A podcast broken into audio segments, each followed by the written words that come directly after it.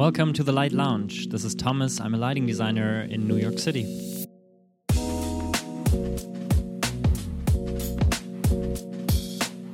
Welcome everyone to 2019. I am very excited to kick off the new year with a very special episode.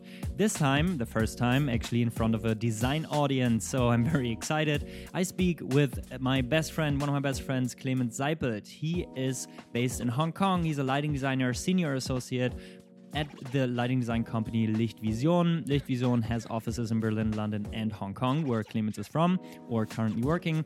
And as he has a significant professional experience in the European market as well as the Asian market, we speak about differences, challenges, how physical exercise can support the mind and the creative process in, in a fast paced, high performance environment as Hong Kong is.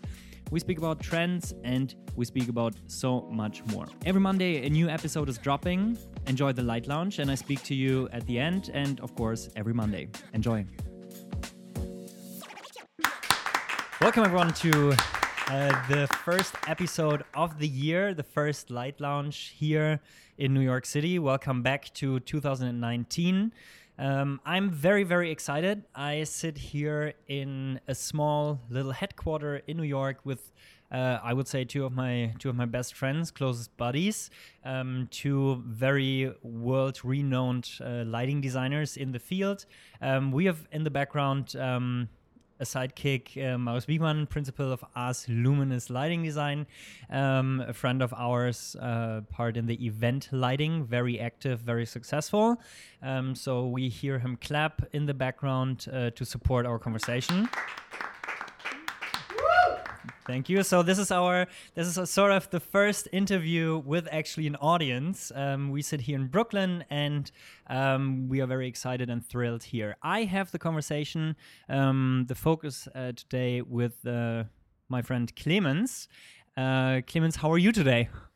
Hey Tommy, I'm flattered to be here here in Brooklyn in the little headquarters of ours. Um, I'm really good. Yeah, sun is shining. We have a good time here, uh, meeting meeting your your world, uh, us celebrating uh, New Year's. I'm I'm really good. Thanks. That's that's absolutely exciting. Um, I think one thing that we recognized here since we arrived. So of course you're obviously visiting from Hong Kong, but we will get into that in a little bit. Um, is that how important actually actually daylight is in uh, in our world, and that we you probably have like a lot of daylight in Hong Kong, right? There must be like a ton. We do. Yes, it is hot. It's um, what is it? It's tropical. It's subtropical climate. Uh, we have tons of daylight, and hence the architecture is kind of adjusting to it. Right. Um, no, I need it, and I feel sometimes. I mean, we have some some gloomy days here, and I really feel, oh, it's, it's, I could need some more actually. Absolutely. Um, I think the um, yeah, the daylight, like this year or last year, became very apparent um, as I had been spending more time indoors than actually outdoors. Um, but yeah, the daylight is something that we that we crave for right now, and as we move through New York and look at different architecture, different lighting designs, uh, we actually try to be as much outside in in the sun as possible. Um, yeah, so we already mentioned that you are currently located in Hong Kong. Would you would you be able to share a little bit where you're from, how you got into lighting, how we got to know each other, and what like a little bit the journey, how you became what you are today and what you're doing today? Yeah, interesting how I just ended ended up living now almost five years in Hong Kong doing lighting design. Um, I started my let's say career. Career is a weird word. Um, started as a as a stagehand for lighting installations and concerts um, in Germany, getting in touch with lighting, event lighting first, and yeah, it took me from there studying architectural lighting design at Hildesheim in Germany, the bachelor's of um, arts, uh, arts, um, studying every now, yeah, studying all over the place basically uh, in Peru, in in Sweden, in Stockholm, and the masters. Um, yeah, and finally ending up somehow in in Hong Kong by almost by chance actually. Not really, never really wanted to go over there, but yeah, um, just I and into it. that's that's always something I completely admired about you that you are very adventurous. You never stop exploring, and you you threw yourself into like into situations where you would force yourself to figure out new things and learn new things. So, for example, when you went to Peru, I always like you went there without like sort of a legit understanding of Spanish, and you just went there and learned it by doing. Um, I, I, how was the experience? Like in terms of the language, um, as everything is communication and lighting as well. That's of course something potentially connected. Do you remember how it was when you went there? Did you figure it out? And you were uh, working in a lighting design company in Peru as well, right? How how Yeah. how do how do you remember how was that? Well, I didn't really think about anything moving there. I didn't even know the currency a couple of days before. Um, so it just it was a very spontaneous thing applying there for an exchange program, and just jumped into it. Just jumped right into it without any knowledge of Spanish at all. Uh, had good friends, had good community. Um, got a yeah, just made very very nice good friends. Um, so learned the language very quickly. Um, and that, that is definitely definitely a door opener. I mean, if you know Spanish over there in South America, which also led then to uh, my first my first job as a lighting designer without any any prior uh, experience in lighting design. Actually, just jumped in, just jumped right into it, and and really had a really good time in a small lighting lighting firm. Yeah. That's I think I remember we were and that's something we talked about yesterday as well is one of the one of the great events of the industry is the light and building. One of the I think the large, largest lighting design event where manufacturers um, display their newest products. And of course lighting designers interior designers architects are around to get the latest and greatest sort of knowledge. But I remember we were I think actually standing at the Erco booth. And I remember that you came back and you mentioned yeah I just talked to someone potentially moving to Hong Kong. Do you do you remember that? It was like you didn't put down like a like a did you put down like a proper um Plan to doing that? plan or like a like an application or because I remember as you are you just you you're you're a connector you know a lot of people in the industry and I remember it was it was like a moment yeah I just spoke to this one and she told me yeah let's let's meet there and then two days later you were in Hong Kong how, how do you Yeah, remember how I was actually working every now and then at Licht Licht Vision Licht Vision, Light Vision. It's a German word, a German name. No, everyone basically speaks it out differently. Um, working, starting as an intern in there in Berlin, in their Berlin headquarters, um, and working every now and then between my studies in Peru, my my works in Chile, uh, or my my masters in in Stockholm. And my actual plan, that's quite a funny thing because actually what I wanted to do is um, moving to South Africa just because. right Um, and the day I figured out that's actually not as easy because the lighting industry and the, yeah, yeah, the whole industry isn't really like existing to that extent I thought it would.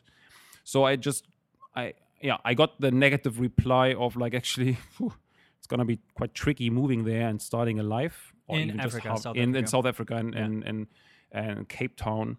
And actually, I think like 10 minutes later, I spoke to the uh, local local director, um, Mike, in, in Hong Kong and just chatting and like, hey, from well, Lichtvision in Hong Kong from Lichtvision, yeah.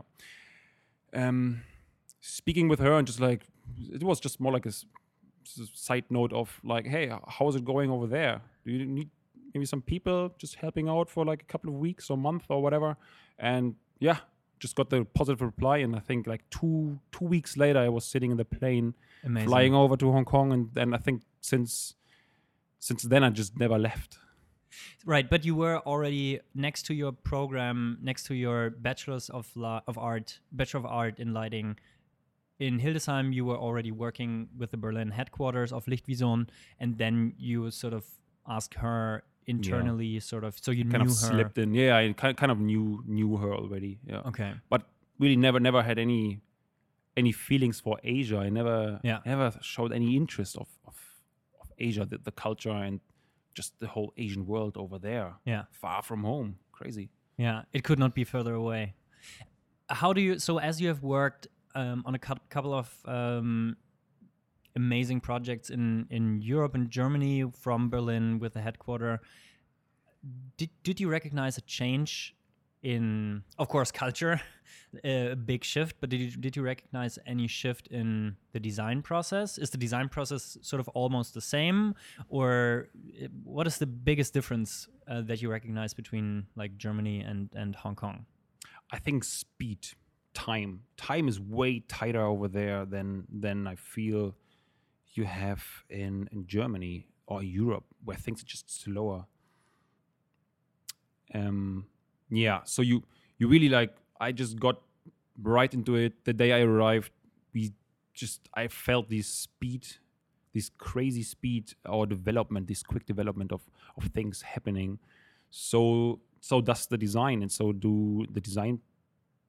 Yeah, developments and and processes. That's kind of crazy. Um, but I quite enjoy it, to be honest. So just like being a little bit more efficient, and so I think the outcome is often just better because or, or different, let's say. So you just have less time to like spend of like scribbling and like figuring things out over days or weeks, to which leads then to final nice product. Um, yeah.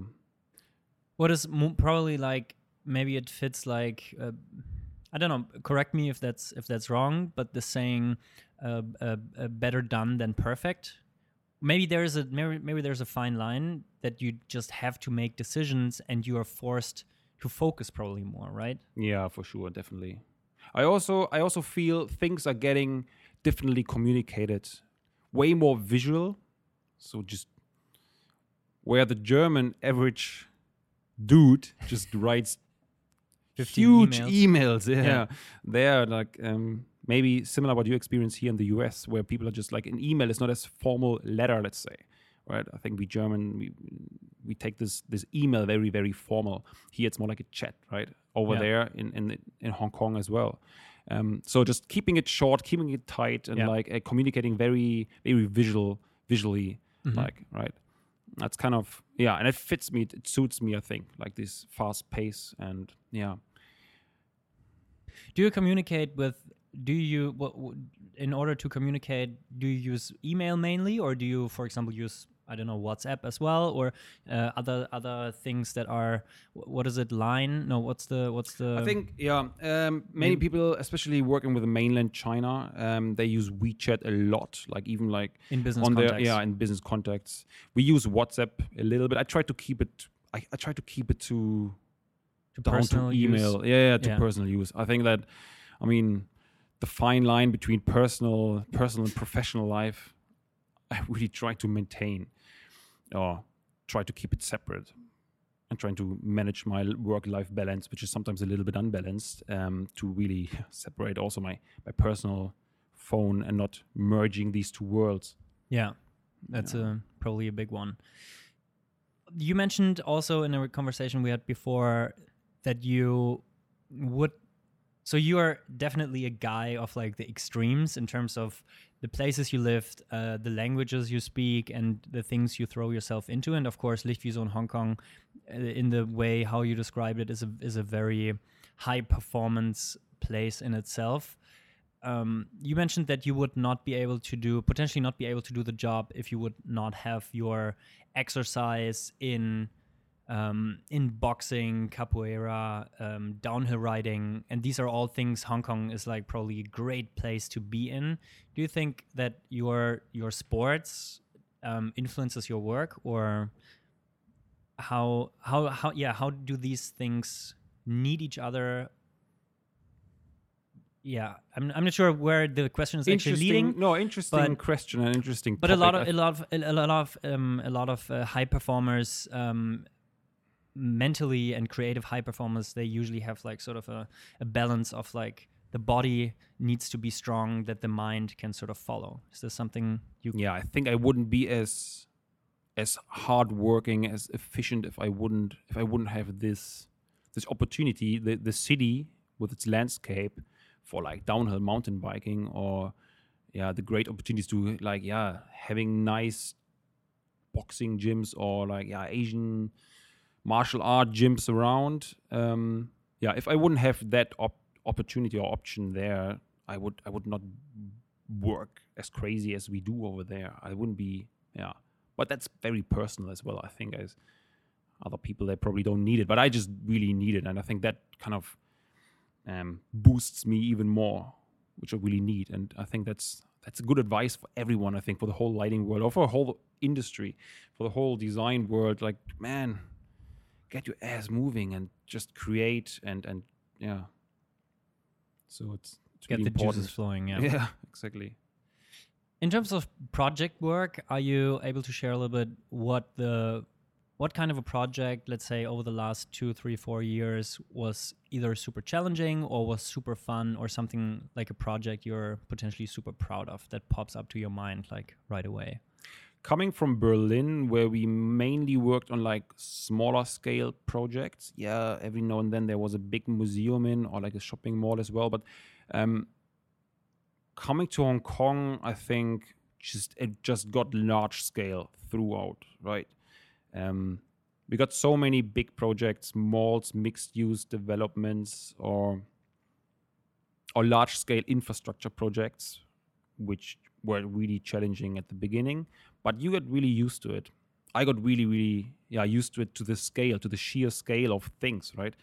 Like, yeah, from from shop design, what we were previously doing to airports. It's it's crazy, but yeah, it just you adapt to it. But it was challenging. Yeah, it is still challenging. Yeah, like uh, what kind of uh, smaller scale projects did you do in in Berlin before? Was it like more restaurants, hospitality, or sh- was it more in the retail shop area, or was it? Yeah, we had smaller smaller hotels. We had dentist dentist practices.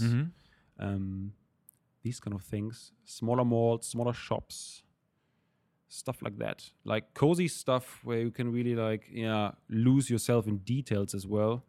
Um, museums, like high profile museums, um, where where the, where detailed work is so important because it just needs to be neat and tight and and just perfect, right? Um, well, yeah, maybe the, the the Asian the Asian design. It's sometimes really what you said before. Better get it done than Then perfect, perfect. than yeah. perfect, perfect to the end. Yeah. And that's well, maybe that describes a little bit. That's on the one hand the opportunity the Asian market actually has because there is so much growth there and so many people that just want to build and do stuff.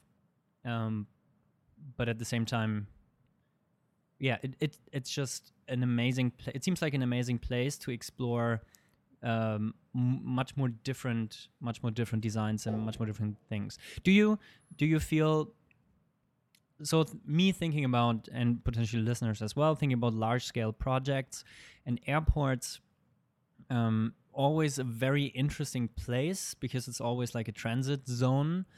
Um, how do you manage to build how do you manage to build like smaller moments in such a large scale projects or do you actually build moments in there? Do you have like i don't know like a like a like a rhythm or like sort of like when a person enters the space and has like sort of a sequence coming from sort of beginning to end how do you approach like a large scale project like this it's tricky. You can't really. I think the the freedom of playing around is a little bit limited, just due to these twenty four seven operating machines, right?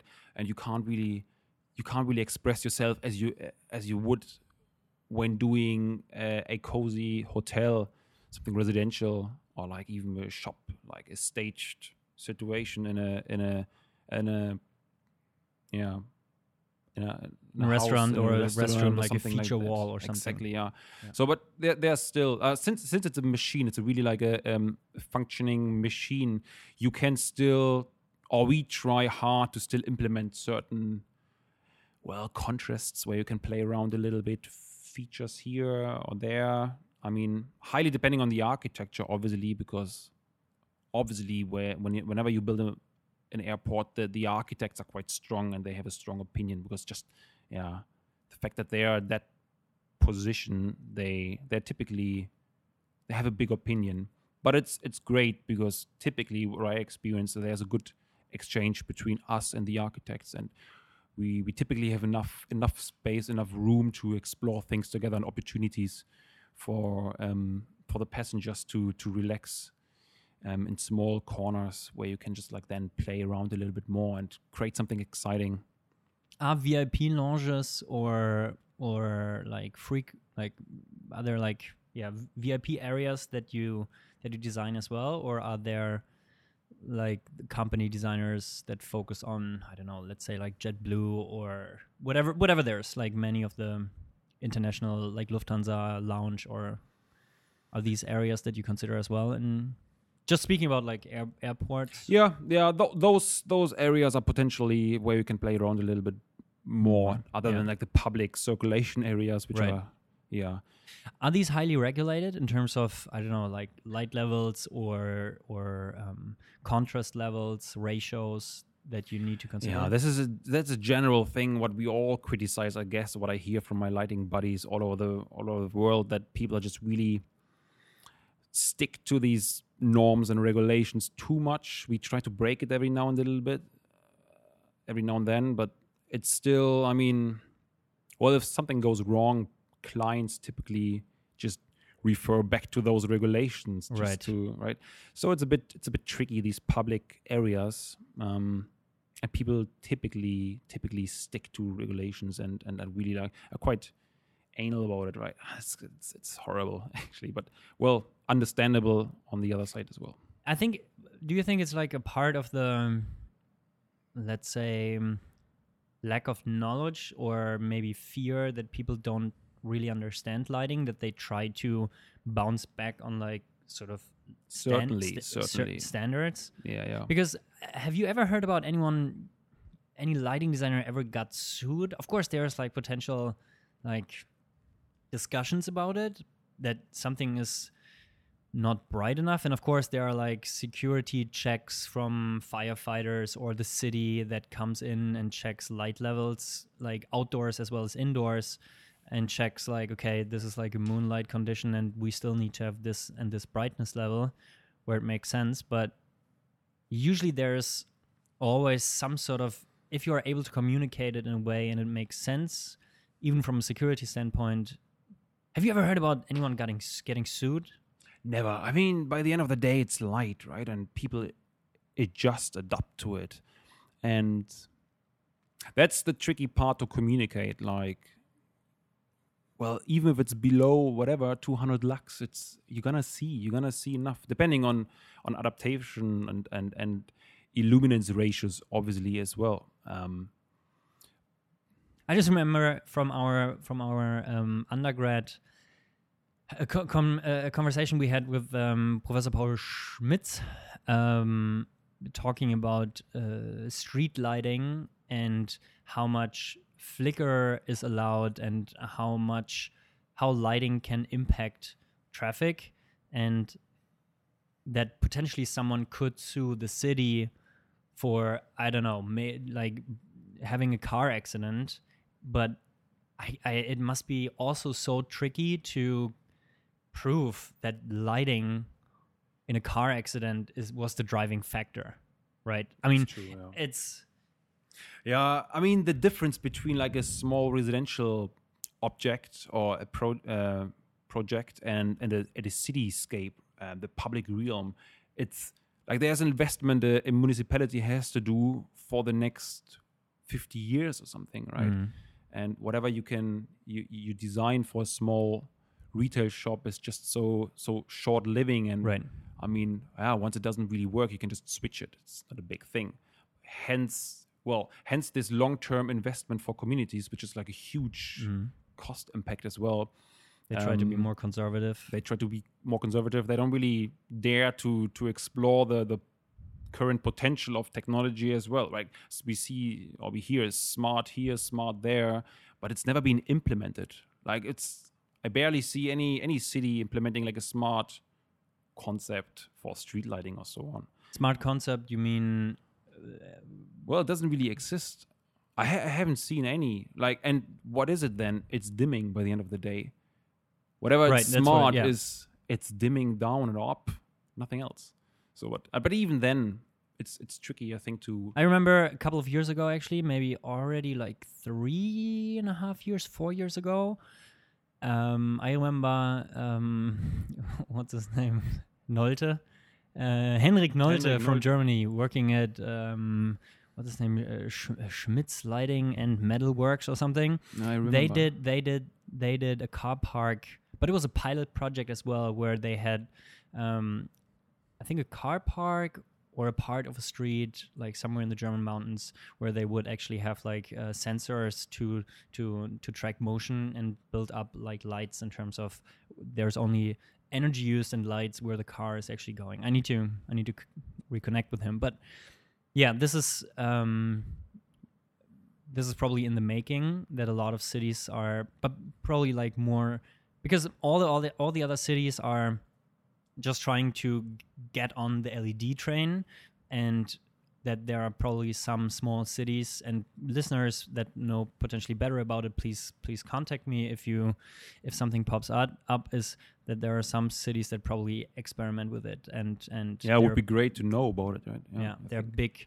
big companies that have like of course a financial um, interest in in in in these kind of projects as well coming a little bit back to uh, the language and communicating ideas do you experience of course you are absolutely fluent in english um, in working in an english environment international environment uh, do you experience moments where you where you where you receive or you think there are like boundaries in terms of okay now this is hard ways to communicate? Or maybe i just answered myself thinking about what kind of person you are that you come up with other solutions or other ideas if there is something in your way um, what are challenges working on an international level of course, language is a, is a big thing, but I think as we are all smart, we just get into the language thing so quickly. And I mean, I, I almost I almost forget my German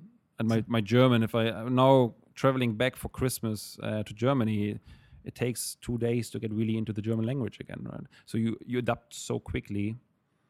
Or certain words I I just forget in German and for example. And forgot. And forgot. Already. And just replace them with english where it's just so easier to to just like it just shoots out like like out of the pistol. Uh, I think it's Yeah. a tongue. It's like speaking for a long time in German, you just use a different part of your tongue, and probably with Spanish even more crazy, where you use much more the tip of the tongue, where you have more sizzling sounds. Yeah. totally true Do you see do you see specific trends or things that are new and of course controlled is potentially a thing that is at, at least I'm observing is something that's drastically changing. But in in yeah, do you do you see any anything new in terms of maybe technology, but as well as in design that you recognize? Okay, I'm looking at reference projects from other designers. Do you see potentially influences of i personally perceive the topic lighting getting being more and more present also in other people's heads so being aware of it and being aware of its importance i think yeah generally people just learn and and getting educated slowly by all these lighting designers around the world. And and this awareness for it and then the the crave for having a lighting designer on board that i think is a really positive development of the whole industry or the whole design field or architectural field because yeah where you previously didn't have a lighting designer on board now you have one and just i think it's such an additional value and just that fact that people or architects or interior interior designers they they're just aware of it and they need one and they just see the need and the additional value they get from from us. Um, that's a positive development and well could be maybe call it a trend so that yeah. Probably we are on a good uh, in, in a- in a a in a strong way. moment in Yeah. time where a lot of dynamic uh, a lot of flow and a lot of upside is happening in the industry. Yeah. Do you have to feel? Do you have do you have the feeling that you still have to educate your clients a lot, or do the the architects and developers you work with already have a quite good understanding? Are there things you propose in a design that people understand immediately, or is there like is there still we still do educate. I mean, we, we still we still need to explain that you can't light a black wall. You can't just light it. It doesn't work. Um, every now and then, yes, we, we do we do we do have to educate even the the most obvious things, which are probably just obvious for us having studied it and having being in touch with light and its properties like almost every day. But there's generally a a greater awareness by now i feel. But still it's still it's fun to educate i feel. Explaining people something and they're getting the aha moment from the other person on the other side and it's like ah yes it just worked and, and yeah it's a good it's a great feeling. How's the how's how's the is there education in in Hong Kong or China that you can where you can study um, Mm, lighting? Not too much. I think they have well architectural um, studies uh, programs. They have s- smaller, yeah, smaller. I think Classes, of courses, yeah. classes of, Mhm. of, of lighting, where yeah, where you get a touch a little bit with with that topic, but like in like in a study like like we passed through, I think I had never heard about anything like that over there. How large is the team in in the Hong Kong office right now? Um, we are eight. We're a small team. Um, well, using quite some resources from our from our European colleagues in, in London and in Berlin. But it's a small, strong team, um, hardworking people, great team, good team spirit. I think. Um, well, we have a lot of fun, and we just work hard and play hard. It's, it's, Yeah. it's great fun. And when you have a great team, you come up with unusual solutions Oh, that sure. you would never come up with um, in a regular context um, if things are tight. Uh, that's amazing. Uh, how many how many uh, how many clients do you have internationally, and how many clients are actually from China or Hong Kong? Is there like if like sort of like like a rough percentage? I think it's almost like 60 40.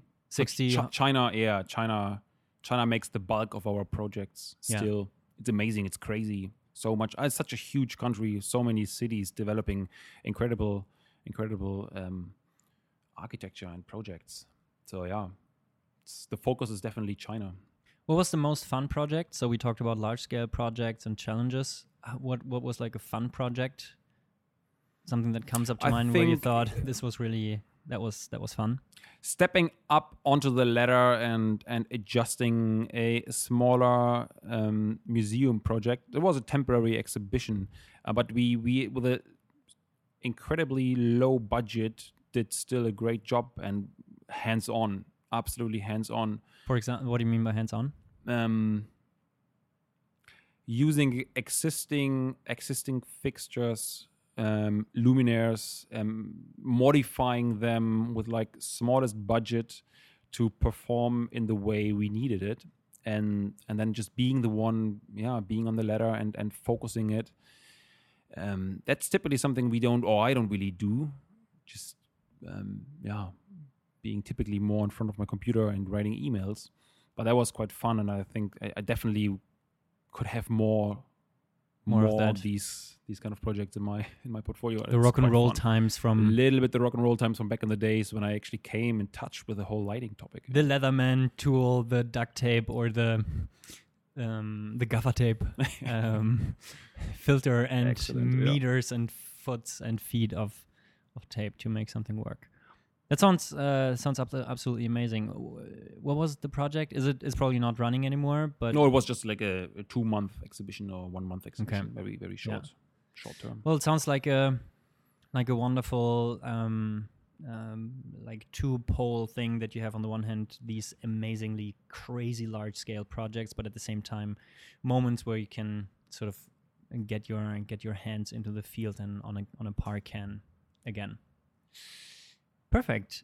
Um, well, excellent. What so I think I remember um, that you were that you're probably always looking for talented uh, designers and people to potentially extend your team, um, even if it is not now immediately. But um, I think there are so many projects coming up for China that um, what would be an ideal candidate that you would potentially looking for to hire? What what kind of values do you think are important for your team in Hong Kong at Lichtvision? What you what you have?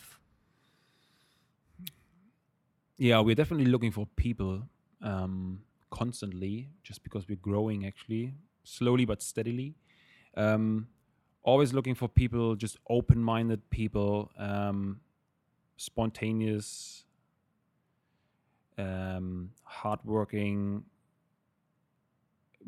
being able to co- to communicate. Um, well, obviously educated in lighting um, with a good team spirit and just like uh, hands-on people with a, with a good spirit. I mean, we don't really necessarily need people speaking Mandarin. Um, obviously, this is something for especially for the Chinese market even better, and for certain projects definitely required. But I think a good team spirit um, and a, a good as, as, communication is so important, a, a good way to express yourself. So these kind of values are I, I feel or I've I've learned in the last couple of years are so important, other than like solid skills, which you learn on the way anyway, right? You're getting educated by the projects or by your colleagues on the way, anyways. But I mean, the foundation of being open minded and, yeah, and open and, and, yeah. Do you have specific things that inspire you? I think Hong Kong itself inspires me a lot by its architecture, by its pace, by its lifestyle. What's what is so? What's the craziest thing about Hong Kong? The height. The height it's of the incredibly high. Comparing here with like Brooklyn, where you are in currently, um, Hong Kong is crazy high. I feel. I thought New York would be high, but Hong Kong is crazy high. Things you can do good in Hong Kong. You can you can have a good pint everywhere after work, wherever you go. And you find great people all over the place. So connecting to great, forward-looking, open-minded people, that's something I really, I really, I really enjoy in Hong Kong, since it's such an expat city where people are coming from all over the world. Right. For short term or lo- long term, but it's not a, it's not a city where like existing existing group they just cocoon themselves I I meet people which are yeah, I just open-minded people all over the place and and a great vibe. Yeah, defining this this great developing or yeah forward forward thinking mindset. That's that's a great value of the city. Uh, thank you so much for your time. I think uh, Lichtvision Hong Kong and Lichtvision in general seems like an amazing office and is uh, sort of uh, being able to span projects from uh, from London, uh, London, Germany, Hong Kong. So certainly Europe covered, Europe covered, and and the Asian market um, about to conquer and even conquer more. Um, so every every one of the listeners, um, please get in touch with Clemens. I will put his contact details um, in uh, in the show notes. Uh, so yeah, Clemens, that was wonderful. I'm I'm still looking forward uh, to a couple of more days here in New York to explore a little bit more architecture and lighting design projects. Um, yeah, uh, thank you so much for your time, for the great conversation, and the insight into a Hong Kong-based uh, international lighting designer. And uh, yeah, all the best. And uh, thank you so much for your time. Thanks, Tommy. Thanks. Also, thank you for our audience here and the silent sidekick Marius. Wow, thank you so much. That was the first episode in 2019. Every Monday, a new episode of the Light Lounge. I'm super excited about the project and uh, I get a lot of positive feedback. So, uh, thank you so much for being on the journey and thank you so much for tuning in, listening to, uh, to the insights of our lighting design industry.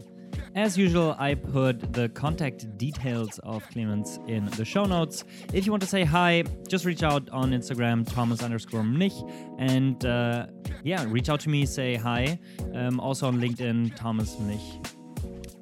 thank you so much for being on the journey. I'm looking forward to next week, and I remain, as always, very excited. Thanks so much. Enjoy the first days of 2019. Um, yeah, I, I, I, I can't say more. I'm looking forward to see you all. Thank you. Much love. Thomas here from New York City.